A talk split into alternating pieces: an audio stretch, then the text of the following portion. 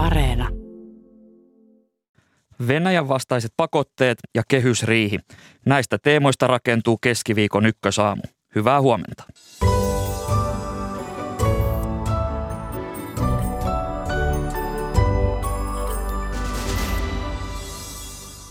EU-maiden suurlähettilät keskustelevat tänään uusista pakotteista Venäjää vastaan. Eilen kuulimme EU-komission ehdotuksen pakotepaketista, johon kuuluu esimerkiksi kivihiilen tuontikielto. Pakotteista ja Ukrainan tilanteesta lisää hetken kuluttua. Alun perin kaksipäiväiseksi suunniteltu kehysriihi saatiin päätökseen jo eilen tiistaina. Puolustukseen satsataan yli kaksi miljardia ja sosiaalietuuksia korotetaan. Mistä nopeasti valmiiksi saatu riihi kertoo, aiheesta lisää puoli yhdeksältä. Kunta-alan lakko sulkee tänään päiväkoteja ja kouluja useissa kaupungeissa. Miten lakko vaikuttaa päiväkotitoiminnan järjestämiseen? Entä miten hoitoalan pattitilanne saataisiin avattua? Näistä teemoista lisää lähetyksen lopussa. Minä olen Atte Uusinoka. Tervetuloa ajankohtaisten aiheiden pariin. Venäjän hyökkäyssota Ukrainassa jatkuu ja viime päivinä olemme kuulleet järkyttäviä uutisia siviileihin kohdistuneista hirmuteoista. Ulkomaan toimittajamme Antti Kuronen on parhaillaan Ukrainan pääkaupungissa Kiovassa. Hyvää huomenta Kiovaan. Huomenta. Viime päivinä Venäjän epäillyt julmuudet Putsassa ovat aiheuttaneet kansainvälistä tyrmistystä. Venäläissotilaiden vetäytyessä myös muualla pelätään samantyyppisiä tuhoja. Niin Antti, olet itse käynyt paikan päällä täällä Putsassa, niin miltä siellä näytti? No jos ei puhuta niistä kauheuksista ensiksi, niin ylipäätänsä Butchan asukkaiden humanitaarinen tilanne on todella vaikea – kuten on varmasti muissakin paikoissa, missä Venäjän joukot ovat ja ovat olleet.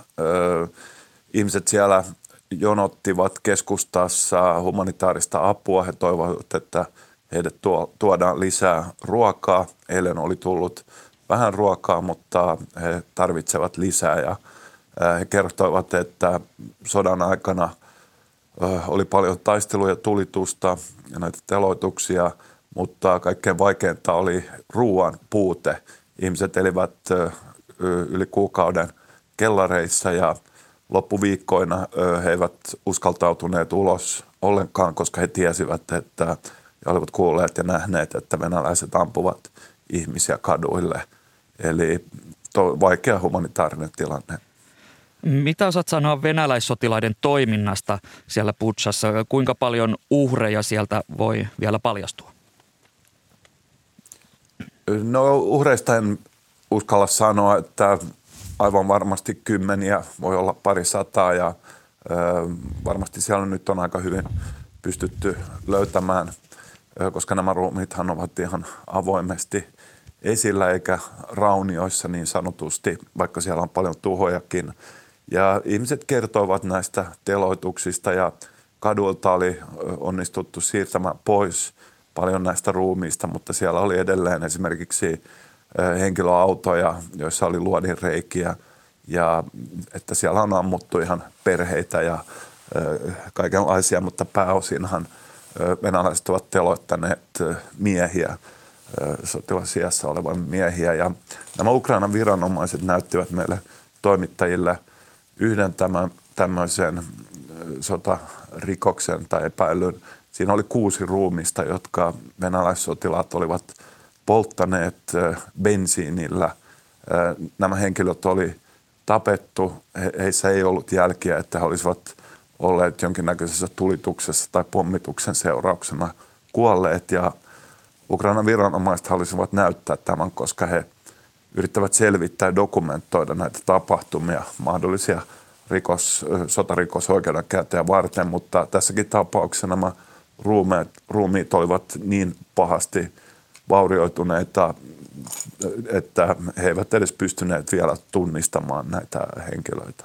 Antti Kuronen, tässä on keskitytty nyt tähän Putsan tilanteeseen, mutta mitä tällä hetkellä tiedämme Venäjän ukrainalaissiviileihin kohdistuneista teoista muualla maassa?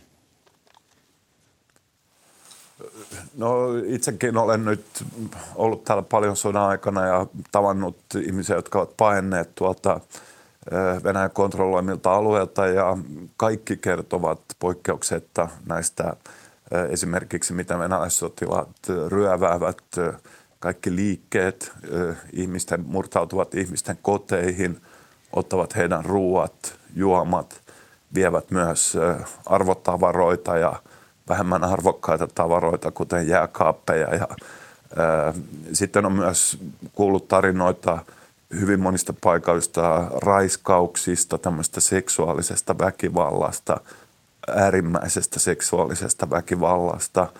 Ää, ja, nytten, ja sitten on näitä teloituksia ja nyt on myös näissä kaupungeissa esimerkiksi Herson, joka on sellainen kaupunki, jota Venäjä kontrolloi, mutta missä ihmiset osoittavat mieltään venäläisjoukkoja vastaan, niin sieltä on nyt tullut viestejä, että kun venäläiset ottavat kiinni näitä virkamiehiä, tämmöisiä mielenosoittajia ja toimittajia, mitä tahansa ihmisiä siellä, niin esimerkiksi siellä tulee nyt raportteja niin kuin pahoin, tai tämmöistä kidutuksesta, kun näitä ihmisiä on otettu kiinni. Eli varmasti hyvin laajasti erilaista tämmöistä sotarikosta tapahtuu. Tähän loppu vielä lyhyesti. Vielä viikko sitten tulitauko tai mahdollinen aselepo Ukrainassa vaikutti mahdolliselta, niin miten siellä tällä hetkellä arvioidaan neuvottelujen tulevaisuutta? No Ukrainassa presidentti ja näin yleensäkin on sanottu, että kyllä nyt on erittäin vaikea neuvotella Venäjän kanssa, kun on nähty, mitä tämä Venäjän miehitys käytännössä tarkoittaa, eli näitä veritekoja, jotka eivät liity edes sotaan.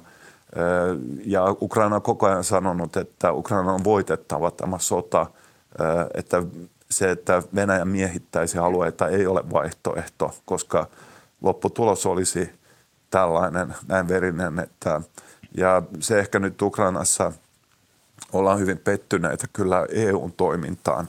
Että kun EU nyt esimerkiksi tämän Butchan jälkeen keskustelee sanktioista Venäjää vastaan, niin edelleenkään ei olla valmiita tarttumaan tämmöisiin niin kuin järeisiin sanktioihin Venäjää vastaan. Sen sijaan EU joka päivä rahoittaa Venäjää sadoilla miljoonilla euroilla tällä kaasu- ja öljykaupalla. Ja että täällä Ukrainassa todellakin vaaditaan nyt kovempia toimia, että kysytään, että mitä pitäisi tapahtua, että Eurooppa niin sanotusti tarttuisi vähän järeimpiin otteisiin. Kiitokset näistä kommenteista Antti Kuronen. Ja jatketaan keskustelua studiosta käsin. Täällä kanssani ovat akatemiatutkija Timo Miettinen Helsingin yliopistosta. Hyvää huomenta. Huomenta. Sekä ohjelmanjohtaja Juha Jokela ulkopoliittisesta instituutista. Hyvää huomenta ja tervetuloa molemmille. Tuossa kuulimme Antti Kurosen kommentteja Kiovasta ja hän mainitsi tuossa lopussa, että Ukrainassa ollaan hyvin pettyneitä EUn toimiin. Nyt tarvittaisiin järeitä toimia, niin Timo Miettinen, näetkö, että, että mitä EU tässä tilanteessa voi tehdä, että mieli muuttuisi tuolla Ukrainassa? No tässä on kaksi tapaa tarkastella tätä asiaa. Ensimmäinen on se, että onko tässä EUn puolelta jonkinlainen prosessilogiikka, että Venäjän pitää vielä turvautua vakavampiin keinoihin, esimerkiksi kemiallisten aseiden käyttöön ennen kuin näitä lisäpakotteita asetetaan voimaan? Vai onko kyse pikemminkin siitä, että ongelma on täällä EUn puolella ja niissä hallitsemattomissa vaikutuksissa, mitä nopea irtaantuminen erityisesti venäläisestä kaasusta, mutta myös venäläisestä öljystä, jotka on nämä kaksi merkittävintä pakotteiden ulkopuolella olevaa energialehdettä, mitä se tarkoittaisi. Ja, ja uskon, että kyse on ehkä enemmän kuitenkin siitä, että EU-mailla on yhteinen tilannekuva, on yhteinen tahtotila myös siitä, että tämä energiariippuvuus pitää katkaista. Kyse on siitä, että millä aikataululla se tehdään – koska nämä vaikutukset tällä hetkellä on niin arvaamattomia, varsinkin isojen jäsenmaiden, kuten Saksan kohdalla. Pienempien jäsenmaiden kohdalla, jossa energiariippuvuus ei ole näin syvää, jossa maakaasu voidaan korvata muilla energialähteillä, niin tämä ratkaisu on varmasti helpompi. Juha Jokela, onko se nämä mahdolliset kemialliset tai biologiset aseet, joiden jälkeen sitten EU olisi oikeasti valmis tarttumaan näihin tiukimpiinkin sanktioihin, mitä Miettinen tässä toi esille? Mm. No, tässä on tietenkin EU-lisäksi tämä koko läntinen kansainvälinen yhteisö, G7-maat ja Yhdysvallat erityisesti mukana tässä pakotetoimissa ja myös sitten tässä näiden vastausten koordinoinnissa. Mä sanoisin, että, että tässä Yhdyn Timon siinä mielessä, että enemmän kysymys on tässä prosessissa. Iso päätös on jo tehty siinä, että venäläisestä fossiilisesta energiasta tullaan irtautumaan ja sitä vihreän siirtymään liittyvää tavoitetta niin kuin nopeuttamaan. Mutta sitten mä sanoisin myös, että tässä on hyvä muistaa, että on järeitä pakotetoimia jo, jo myös tehty ja on nyt nähty, että niiden vaikutukset ovat kuitenkin sitten ä, rajoitettuja ja ne tulevat pidemmän aikavälin yli. Ja, ja siinä mielessä myös, jos ajatellaan energiapakotteita, niin, niin, niin sillä olisi varmasti nopeakin vaikutusta Venäjän talouteen, mutta, mutta sekään ei välttämättä ole mikään niin sanottu hopealuoti tässä tilanteessa ja, ja, ja niiden vaikutusta niin kuin on hyvä arvioida. Sitten on mun mielestä iso kysymys myös, myös se, että, että mitä muita toimia unionilla, unionilla on käytettävissä kuin tämä pakotepolitiikka. Ja, ja, ja yksi iso kysymys on, on, on nyt sitten puolustusmateriaalin toimittaminen, myös tappavan sellainen. Ja unionihan on tehnyt jo monien meidän tutkijoiden näkökulmasta aika historiallisia päätöksiä siitä, että myös unionin omia varoja, siis ei budjetissa, vaan budjetin ulkopuolessa olevassa rauhanrahastossa olevia rahoja voidaan käyttää asetoimituksiin Ukrainaan. Tuo summa on noussut 500 miljoonasta jo miljardiin euroon. Ja tämän lisäksi myös sitten EU-jäsenmaat ovat avustaneet Ukrainaa ja, ja, ja myös sitten NATO on mukana tässä koordinaatiossa ja Yhdysvallat. Ja varmasti se iso kysymys on nyt sitten pakotteiden rinnalla se, että miten Ukrainaa voidaan entistä paremmin auttaa puolustamaan itseään. Ja uskoisin, että nämä miehitysalueella tapahtuneet julmuudet niin on osa sitä keskustelua, että jos niitä halutaan välttää, niin Ukrainan puolustamista tarvitsee tukea entistä pontevammin. Tämän Venäjän hyökkäyssodan alettua monet EUn jäsenmaat ovat vieneet aseita Ukrainaan. Esimerkiksi Suomi ja Saksa on tehnyt, tehnyt näin, mutta tavallaan käsittääkseni EUn nimissä tällaista yhteistä asevientiä ei ole tehty, niin tulisiko tällainen yhteinen tavallaan asevienti toteuttaa, että se tavallaan toisi Ukrainan sellaista viestiä, että EU todellakin on, on, on Ukrainan takana, Timo Miettinen? No niin kuin Juha Jokela tuossa sanoi, niin EU on tosiaan hyödyntänyt tätä uutta niin sanottua rauhanrahastoa, joka on osa tätä Brexitin jälkeistä kehitystä, jossa EU on selkeästi tiivistänyt myös tätä puolustusulottuvuuttaan. Ja tämä rauhanrahasto oli alun, perin instrumentti, joka oli tarkoitettu näihin EU-Afrikka-missioihin ikään kuin rinnalle tuomaan sitä sotilaallista toimintakykyä, koska se on perinteisesti nähty EUn puutteina tämän tyyppisissä kriiseissä. No kukaan ei, tai harva osas ajatella, että tätä rahastoa käytettäisiin nimenomaan Venäjän hyökkäyssotaan vastaamisessa, mutta sitä tosiaan on, on nyt käytetty ja, ja tietysti toinen kysymys on se, että pitäisikö tätä materiaaliapua vieläkin entisestään mm. lisätä, mutta kyllä EU on myös unionina pyrkinyt vastaamaan tähän haasteeseen. Kyllä, eli, eli kyllä unioni on, on tässä jo toiminut ja tämä on, tämä on itse asiassa joidenkin arvioiden mukaan historiallinen ää, niin kuin muutos. Ja kysymys on myös siitä, että tämä rauhanrahasto ää, mahdollistaa, tämä päätös on tosi tehty jo ennen ää, tätä Venäjän hyökkäyssotaa, niin tappavan ää, ää, materiaalin toimittamisen, mikä tarkoittaa siis aseita. Ja, ja, ja, ja se on iso muutos unionin, unionin politiikassa ollut ja nyt se laajuus, millä sitä käytetään myös sitten tässä uudessa tilanteessa, minkä Timo juuri kuvasi, niin, niin on merkittävä asia. Ja, ja, ja siinä mielessä tämä unionin toiminta on tässä yksi osa, sitten on nämä jäsenvaltion omat toimet ja myös sitten NATO koordinoi ö, omien jäsenmaidensa puitteissa Yhdysvaltojen tuella näitä ö, asetoimituksia. Britannia näyttelee myös merkittävää roolia unionin ulkopuolella. Jos mennään sitten näihin pakotteisiin, niin EU-komissio esitti eilen, että EU-maat lopettaisi kivihiilen tuonnin Venäjältä. Sitten venäläisten meri- ja maantiekuljetusten pääsy EUn alueelle estettäisiin ja myös pankkeihin on suunniteltu uusia pakotteita. Niin akatemiatutkija Timo Miettinen, miltä tämä kokonaisuus kuulostaa? No tämä on ikään kuin looginen askel suhteessa tähän aiempiin jo, jo melko laajoihin paketteihin.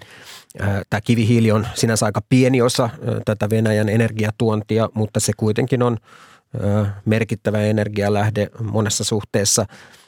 Tämä meri, meriliikenteen pysäyttäminen liittyy samoin osin tähän energiapolitiikkaan, koska kyse on laajassa mielessä niin kuin öljyn, öljyn kuljettamisesta – mutta myös tietysti muusta tavaraliikenteestä ja sitten on tietysti tätä henkilöpakotteita ja mm, sitten näitä muita, muita materiaalipakotteita, joita nyt pyritään vielä, vielä laajentamaan.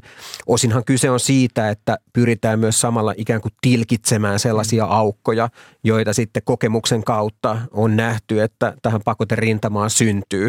Ja, ja nämä on kaikki sellaisia pieniä askeleita, joita, joita sitten poliittisella tasolla tehdään. Ja, ja useinhan on myös siitä, että pyritään vastaamaan – kun monet yritykset on ikään kuin omaehtoisesti vetäytyneet Venäjältä ja rajoittaneet esimerkiksi liikennettä, niin sitten niitä viimeisiä aukkoja pyritään sitten vielä poliittisin keinoin täydentämään. Tällä hetkellä EU ei ole asettanut öljyn tai maakaasuun liittyviä pakotteita. Se on tullut esille tässäkin keskustelussa. Business Insider on kertonut, että Venäjä tienasi maaliskuussa kaasu- ja öljymyynnillä 3,6 miljardia dollaria ennustettua vähemmän ja energiamyynnin tuotto oli 38 prosenttia odotettua pienempi. Niin minkälainen merkitys Juha Jokela mahdollisilla öljyyn ja maakaasuun liittyvillä pakotteilla olisi, jos jo nyt puhutaan puhutaan vajaan neljän miljardin euron vähäisemmästä myynnistä. Mm. Kyllä niillä on laskettu olevan suuri merkitys ja se johtuu siitä, että Eurooppa, Euroopan unioni on, on Venäjän energiaviennin suurin markkina, joten, joten se jo selittää sitä ja, ja tässä niin kuin on jo kuvattu aikaisemmin, niin se ongelma on ollut lähinnä täällä EUn päässä, että irtautuminen tästä Venäjän fossiilisesta energiasta on se iso kysymys ja sen kerrannaisvaikutukset sitten EUn taloudelle. Mutta kuten tässä aikaisemmin myös puhuttiin, niin se, että niin kuin pakotteilla pystyttäisiin nopeasti lopettamaan esimerkiksi nämä sotatoimet, niin, niin on, on sellainen kysymys, jota täytyy kriittisesti arvioida. Pakotteethan eivät ole symmetrinen työkalu verrattuna sotilaallisen voiman käyttöön ja pakotteiden, myös näiden energiapakotteiden vaikutukset näkyvät sitten pidemmällä aikavälillä niin sanotusti. Ja, ja se ei sellaista suoraa ratkaisua tähän välttämättä tuo, mutta turhautuminen, poliittinen paine selkeästi on nyt on kasvamassa. Ja mä pitäisin merkittävänä sitä, kuten Timo tuossa sanoi, että kivihiili on nyt otettu mukaan tähän viidenteen pakoteaaltoon. Ja, ja se tarkoittaa sitä myös niin kuin poliittisen signaloinnin välityksellä, että nämä fossiiliset polttoaineet ovat näiden pakotekeskustelujen puitteissa. Ja komissio myös tuossa esityksessään toteaa, että, että tämä laajentaminen on niin kuin työn alla niin sanotusti. Nämä Putsassa tapahtuneet väkivallan teot, se on ajanut siihen, että esimerkiksi Ruotsi, Tanska ja useat muut Euroopan maat aikovat karkottaa venäläisdiplomaatteja vastauksena juuri näiden tapahtumien takia. Ja esimerkiksi Tanska ja Ruotsi on syyttänyt venäläisiä diplomaatteja vakoilusta. Niin Timo Miettinen, mistä, mistä tämä kertoo ja näetkö, että Suomi on on lähdössä samalle tielle. Ilmeisesti tällaisia päätöksiä ainakin valmistellaan.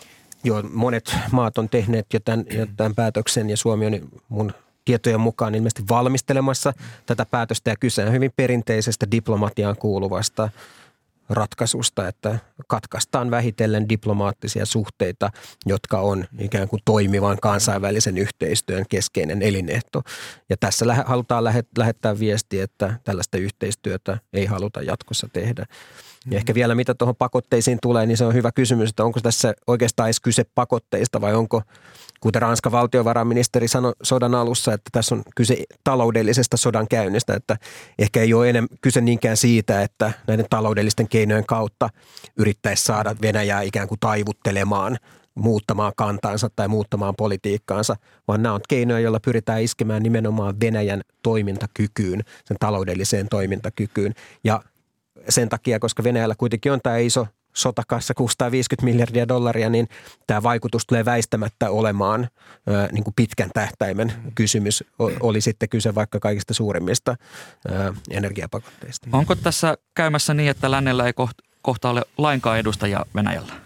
No se on tietenkin tästä irtikytkennän niin kuin suuri huoli ja, ja nyt täytyy muistaa myös, että nämä, nämä ä, diplomaattien karkotukset ovat aika isoja, erityisesti isoissa jäsenmaissa. Puhutaan kymmenistä, kolmesta kymmenestä, jopa neljästä kymmenestä, riippuen hieman jäsenmaita. Ja tämä tarkoittaa sitä, että Venäjä tulee varmasti vastaamaan sitten tähän vastaavilla toimilla, jolloin sitten niin kuin EUn edustus, edustautuminen, EU-maiden edustautuminen, silmät ja korvat Moskovassa Venäjällä tulee sitten niin sanotusti heikkenemään.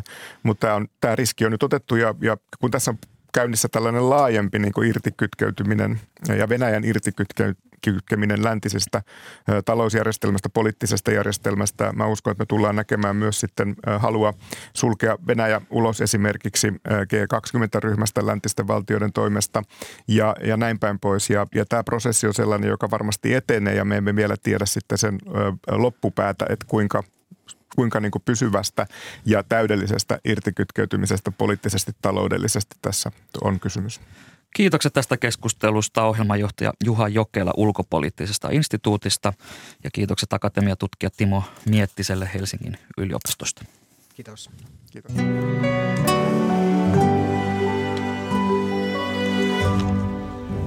Tässä lähetyksessä vielä. Hallitus sai eilen kehysriihensä valmiiksi. Mistä pikasopu kertoo, mihin panostettiin ja mistä leikattiin. Siitä lisää hetken kuluttua. Viime viikolla alkoi hoitajalakko ja tänään puolestaan kunta sulkee päiväkoteja ja kouluja ympäri maan. Tartumme lähetyksen lopussa vielä tähän nykyiseen lakkotilanteeseen.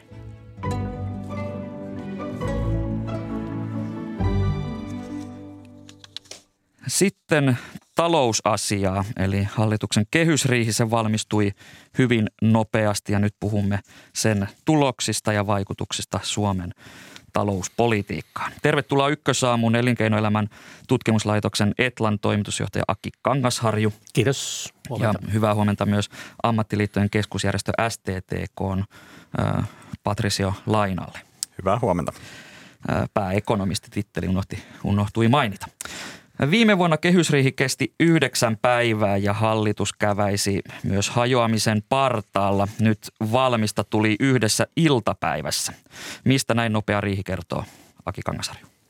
No se kertoo ennen kaikkea siitä, että rahaa on helpompi jakaa kuin säästää, mutta toisaalta se myös kertoo siitä, että nyt ei enää näin hallituskauden loppuaikana niin haluttu ottaa mitään semmoisia pidemmän aikavälin uudistuksia pöydälle, että – että kun, kun kerta sota on päällä ja kriisi päällä, niin siihen tietenkin kannattaa satsata ja täytyy satsata, mutta sitten ei energia riittänyt sen pitkän aikavälin talousnäkymän turvaamiseen.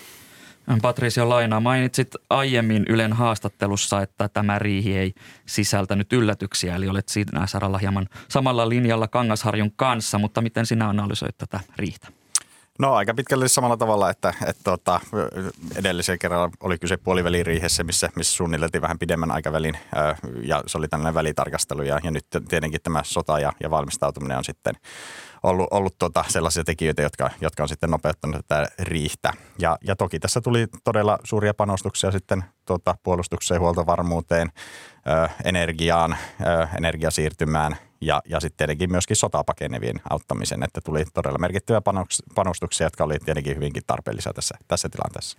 Hallitus painotti eilen sitä, että tämä menojen voimakas lisääminen johtuu juuri tästä Ukrainan sodasta ja, ja siihen liittyvät menot siirrettiin kehyksen ulkopuolelle. Niin miten helppoa nämä menot, joihin kohta mennään hieman tarkemmin, niin pystytään rajaamaan niin, että, että ne tosiaan kohdistuvat sodasta aiheutuneisiin asioihin? No kyllähän nämä on tämmöisiä tietenkin määritelmäkysymyksiä ja, ja ei se varmasti helppoa ole, että tässä täytyy nyt meidän vain uskoa, että ne on hyvin rajattu ja, ja sitten aika näyttää ja analyysit näyttää, että kuinka hyvin siinä onnistuttiin, että ilman muuta sinne osaan osittain tulee myös semmoisia menoja, jotka ei suoranaisesti liity, että vihreä siirtymähän pitäisi tehdä joka tapauksessa esimerkiksi ja, ja silloin se ei suoranaisesti sotaan liity, vaikka tietenkin vihreä siirtymää nyt, nyt ottaa sitten nopeuttaa. Miten Patricia Laina näet?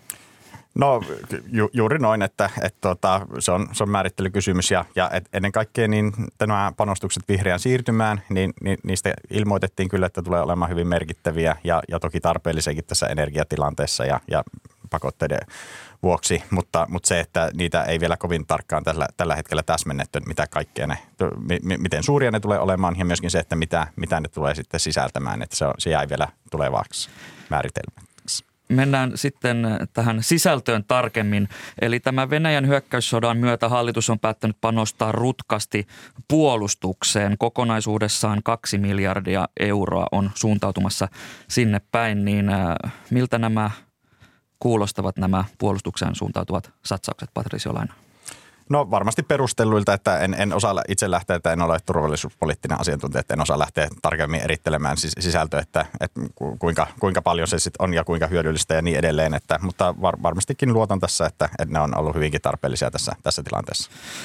Nämä puolustus- ja huoltovarmuuteen liittyvät menot, ne tehtiin tällaisella poikkeuslausekkeella, joka on liitetty tähän menokehykseen, eli, eli tietyllä tavalla puolustukseen, turvallisuuteen ja huoltovarmuuteen liittyvät menot katetaan kehyksen ulkopuolelta, niin oliko tämä ainut keino toteuttaa nämä?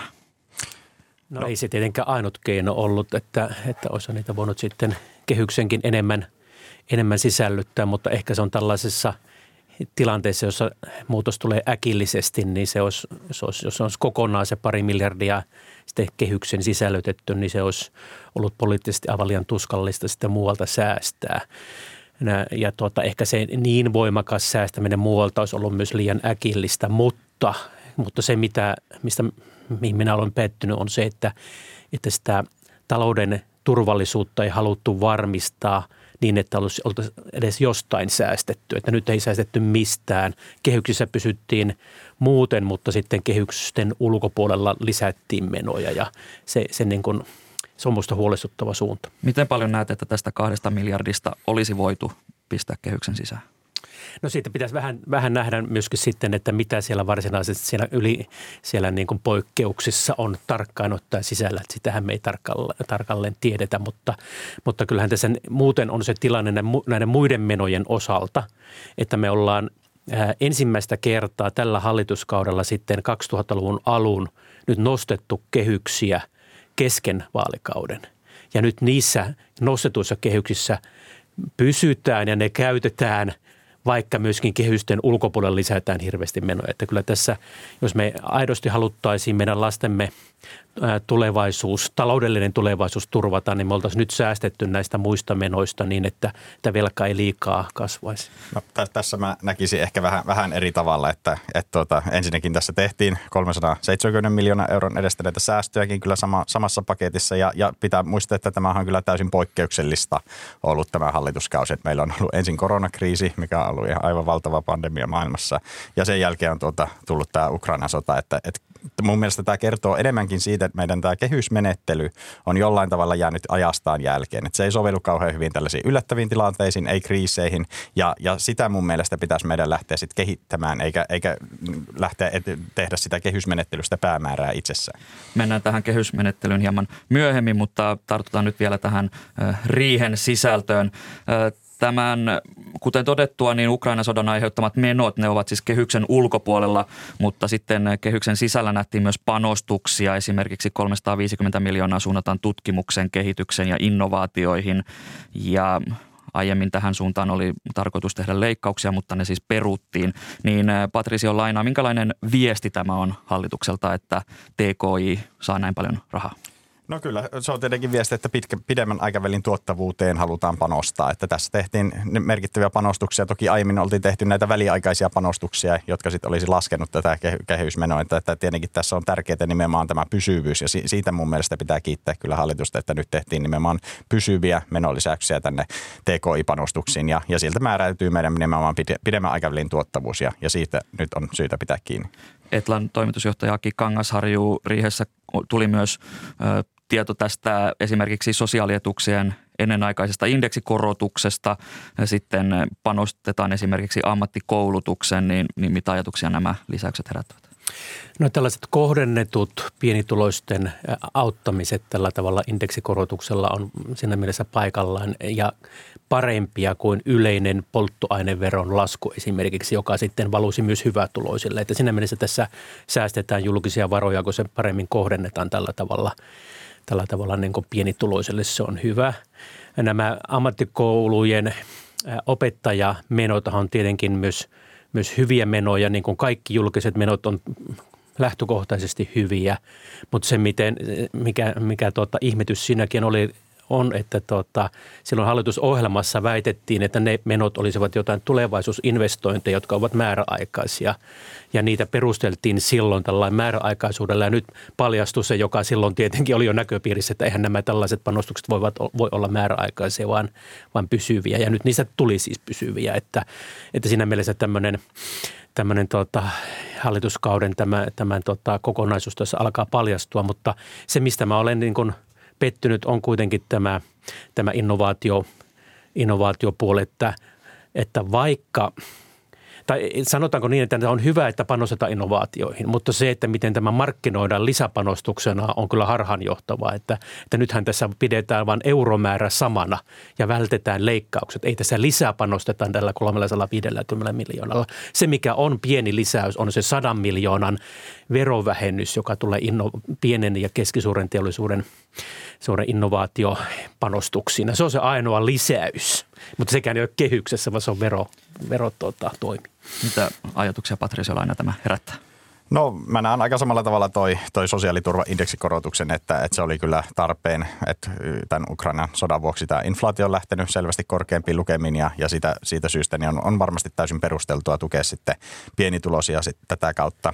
Ja toi ammattikoulutuksen panostukset, niin, niin se oli tärkeää, että sitä pystyttiin välttämään sitä pudotusta sit siinä, että, että tietenkin voidaan miettiä, että miksi alun perin tehtiin määräaikaisena ihan, ihan syystäkin, että se olisi varmasti ollut tällainen pysyvä, pysyvä menolle lisäsyytä tehdä, mutta tietenkin asia korjattiin nyt ja, ja siitä, sitä pidän myönteisenä. Kehyksen sisällä nähtiin myös leikkauksia. Jo viime riihessä oli sovittu tästä 370 miljoonasta eurosta pysyviä menoleikkauksia ja, ja tällä tässä riihessä suurimmat säästöt kohdistuivat nyt liikenne- ja viestintäministeriön toiminnan alalle, niin mitä ajatuksia Patrisiolaina nämä leikkaukset herättivät? No eihän leikkaukset yleensä ikinä mukavia ole ja että, että tässä varmastikin on, on tehty aiemmin jo merkittäviä panostuksia liikenneinfraan. Tämä hallitus on tehnyt ja nyt sitten jonkin verran leikataan tästä liikenneinfrapanostuksesta pois. Eli, eli tuota vähän lähdetään perumaan tai ottamaan takaisin niitä, niitä panostuksia. Ja, ja mä luulen, että ne on kuitenkin sitten sanotaanko vähiten kipeitä leikkauksia, mitä, mitä nyt on sitten pystytty tekemään. Mm, Aki Kangasharju, miten täsmällisiä nämä riihessä esiin tuodut säästökohteet ovat, eli jäikö jokin ala, josta olisi ollut helppo tai kivuton leikata, niin käyttämättä? Mistään ei ole tietenkään poliittisesti kivuton leikata ja, ja nämä ei ole varsinaisesti leikkauksena, vaan uudelleen kohdennuksia, koska todellisuudessahan kehyksiä on nostettu. Se on se oikea linja, ja, mutta sen lisäksi tehdään uudelleen kohdennuksia ja, ja, ja silloin esimerkiksi uudelleen kohdennukset tarkoittaa, että joitain uusia liikenneinvestointeja ei tehdäkään. Mutta että mistä sitten pitäisi leikata ää, tuskallisestikin on, on se, että meidän pitäisi saada tilaa esimerkiksi sairaanhoitajien palkankorotuksille. Ja se tapahtuu niin, että me saa, rakennettaisiin tuottavuuselementtejä sote-järjestelmään. Ja nyt niin, ne on tämä sote-uudistus unohtanut kokonaan. Tai me, niin kuin Sipilän hallitus jo aikoinaan halusi purkaa kuntien tehtäviä kolmella miljardilla, se jäi tekemättä. Ja kuntien tehtävät ovat nyt vaan, vaan sitten jatkaneet kasvua. Niin tehtäviä pitäisi vähentää, että jäisi paremmin palkankorotusvaraa. Ja esimerkiksi täältä olisi säästänyt. Tämä julkisen sektorin palkkaohjelma, se jäi aika vähälle huomiolle tässä riihessä, niin Patrisio lainaa, miksi näin kävi? No en, en osaa sanoa, että miksi, miksi ei otettu tässä, tässä riihessä siihen kantaa sit tarkemmin, että, että voi olla, että siihen sit joudutaan sit vielä jossain vaiheessa palaamaan, mutta, mutta julkisen sektorin palkkaohjelma olisi varmasti sellainen asia, mit, mitä olisi ollut syytä tässäkin riihessä jo pohtia, että me tiedetään hyvin tämä lakkotilanne tällä hetkellä ja, ja sen, sen aiheuttamat vaikutukset, niin, niin siihen olisi syytä kyllä kiinnittää hallituksenkin huomiota. Mennään sitten talouden lähitulevaisuuden näkymiin ja tässä jo puhuttiin hetki sitten lyhyesti tästä kehysmenettelystä. Viime, viime rihessähän siitä nousi iso kohu, kun päätettiin ylittää näitä menokehyksiä ja, ja silloin käytiin hallitus, tai oltiinkin hallituskriisissä, niin Etlan Aki Kangasharju, nyt eilisen jälkeen, niin miltä menokehysten tulevaisuus näyttää Suomessa?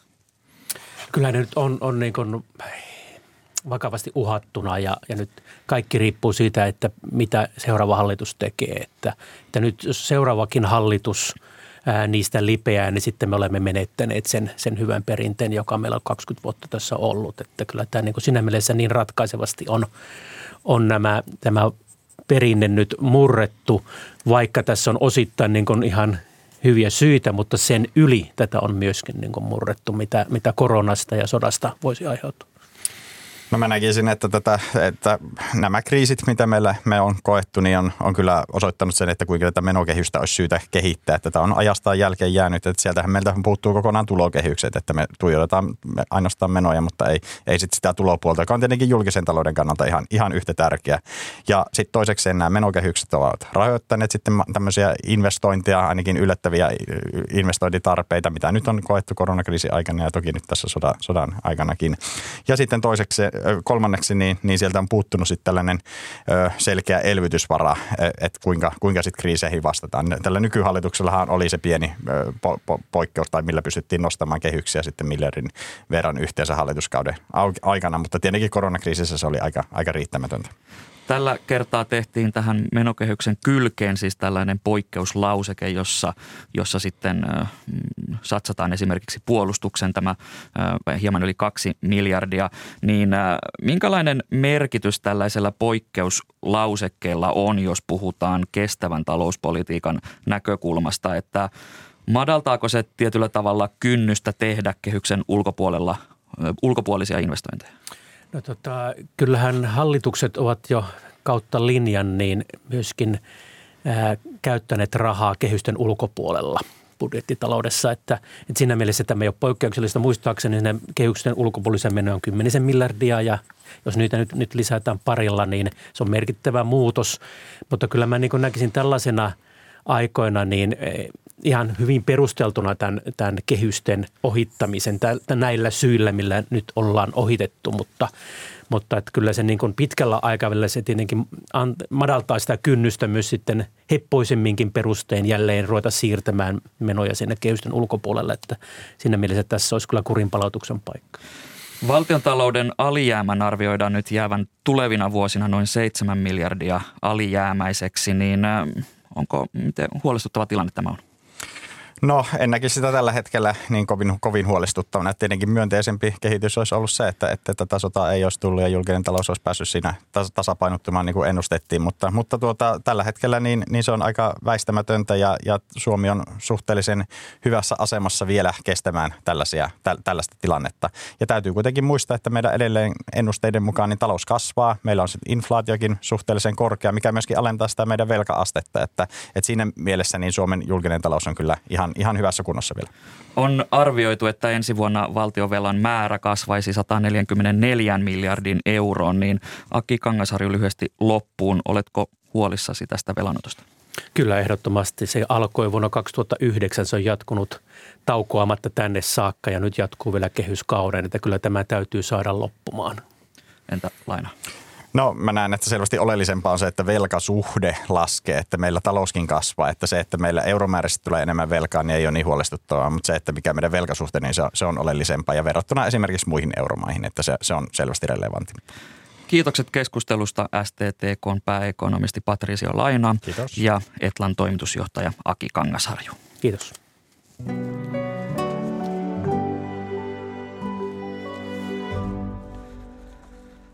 Kaksipäiväinen kuntaalan lakko sulkee päiväkoteja ja kouluja useissa kaupungeissa.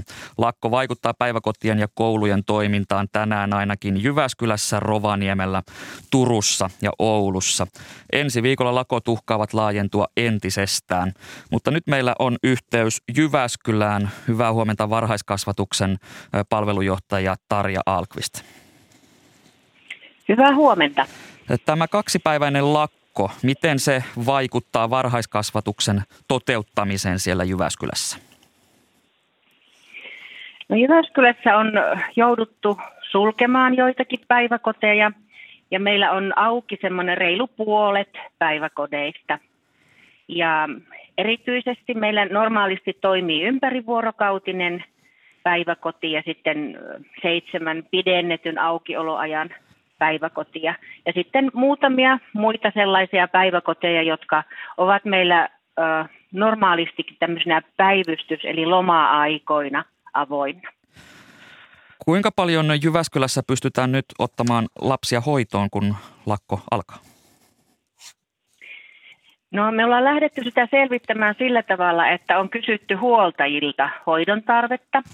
Meidän sivistyslautakunta on tehnyt päätöksen siitä, että tämmöisenä lakkopäivinä perhe voi saada maksuhyvityksen ja sitä kautta on sitten lähdetty huoltajilta kysymään, että tarvitsevatko he hoitopaikkaa. Ja meillä on sillä tavalla hyvä tilanne, että noin 26 prosenttia lapsista tarvitsee hoitopaikan. Se on noin 1400 lasta tällä hetkellä on tiedossa. Minkälaista ylimääräistä järjestelyjä tämä, tämä tilanne on vaatinut tai tulee tulevaisuudessa vaatimaan?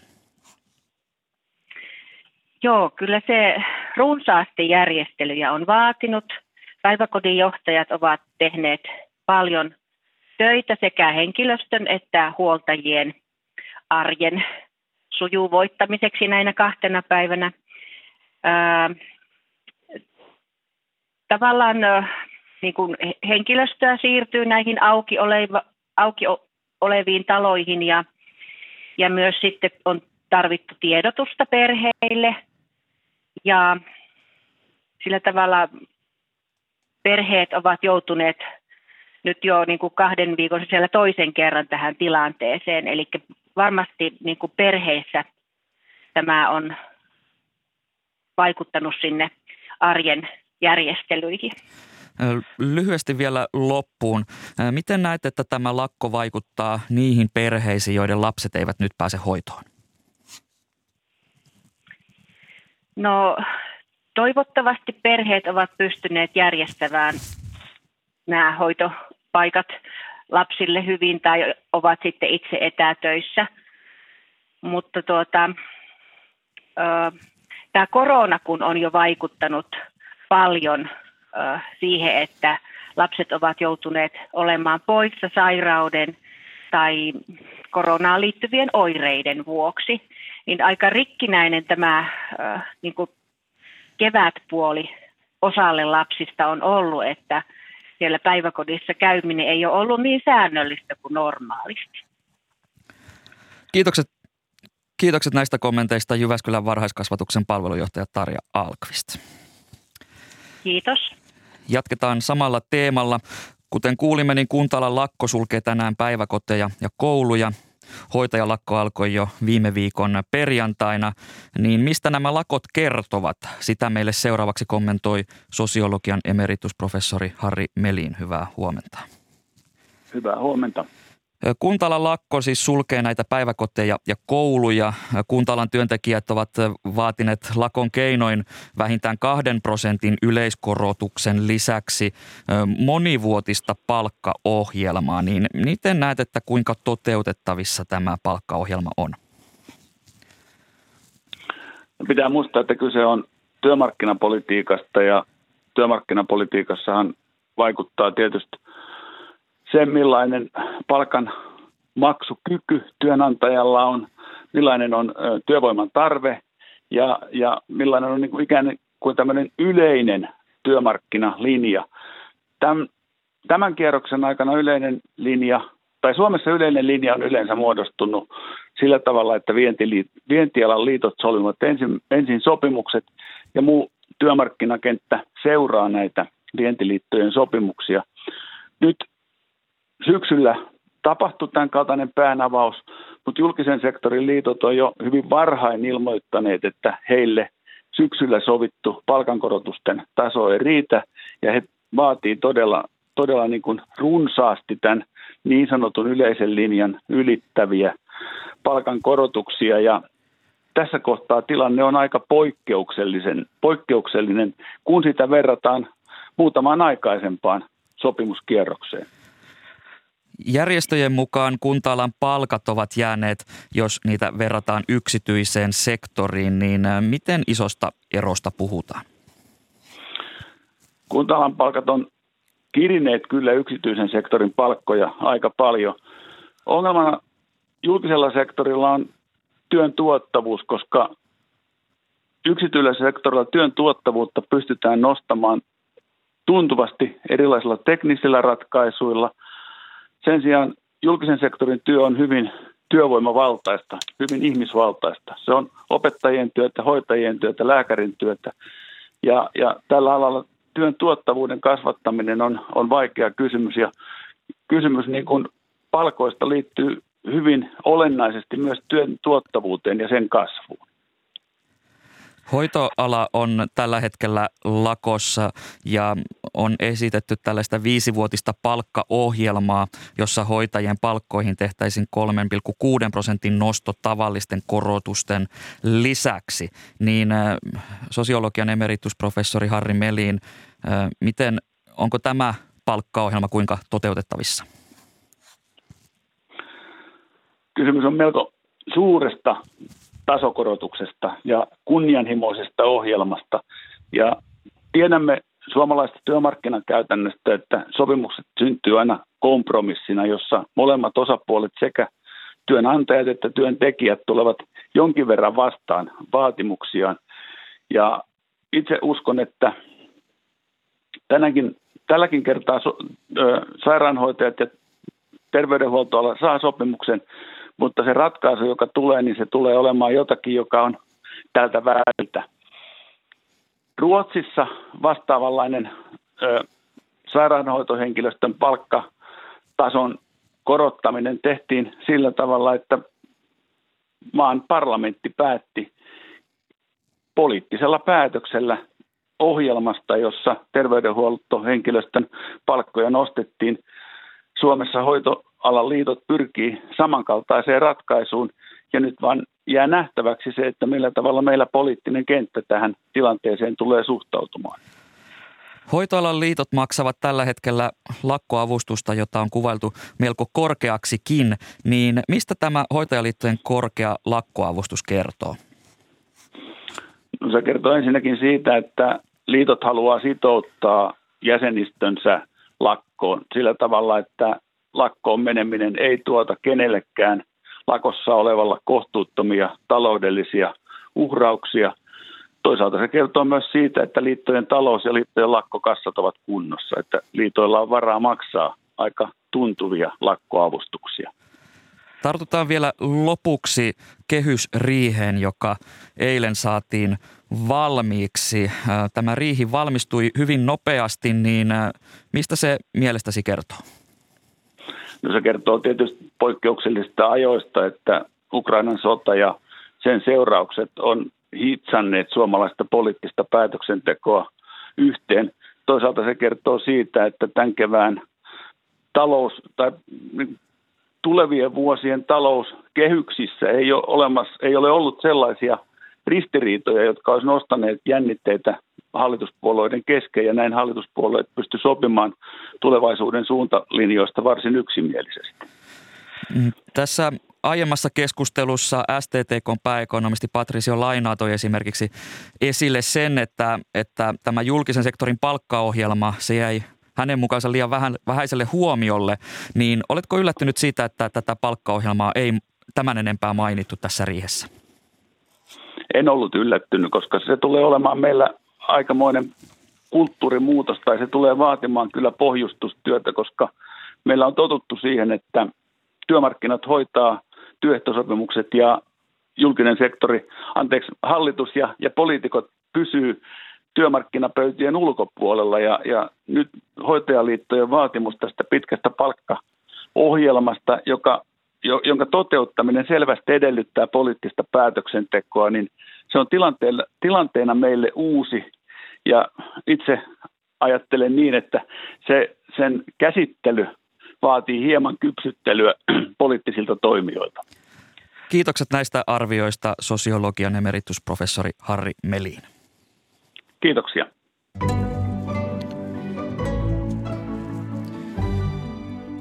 Tätä lähetystä ovat kanssani tehneet toimittajat Marjo Näkki ja Mikko Haapanen. Lähetyksen tuotti Tarja Oinonen, äänestä vastasi Anders Johansson. Studion on saapunut kanavan kuuluttaja Joni Timonen. Hyvää huomenta. Huomenta, huomenta. Minkälaisia kuunteluvinkkejä sinulla on tarjota? No musiikkiahan riittää koko päiväksi ja illalla sitä vielä sitten suorana. Siirrytään kello 19 uutisten jälkeen siirrytään tuonne Helsingin musiikkitaloon ja sieltä tulee Radion sinfoniaorkesterin konsertti ja Kapellimestarina on itse ylikapellimestari Nikolas Kollon ja iso teos Francis Puläänkin Gloria. Siinä on orkesterin lisäksi myös musiikkitalon kuoro mukana. Onko vielä jokin lyhyt pikainen suositus? No siinä samassa orke- konsertissa kuullaan myös puolalaista musiikkia ja klassisessa kattauksessa balettimusiikkia, operamusiikkia, että kyllä musiikkia taas riittää. Eli kaikenlaista. Kyllä. Kiitokset Joni Timonen. Keskiviikon ykkösaamu on hiljalleen loppumaisillaan ja torstaina lähetys uusin aiheen 10 yli kahdeksan. Minä olen Atte Uusinoka, kiitän teitä seurasta ja nyt kohti uutisia.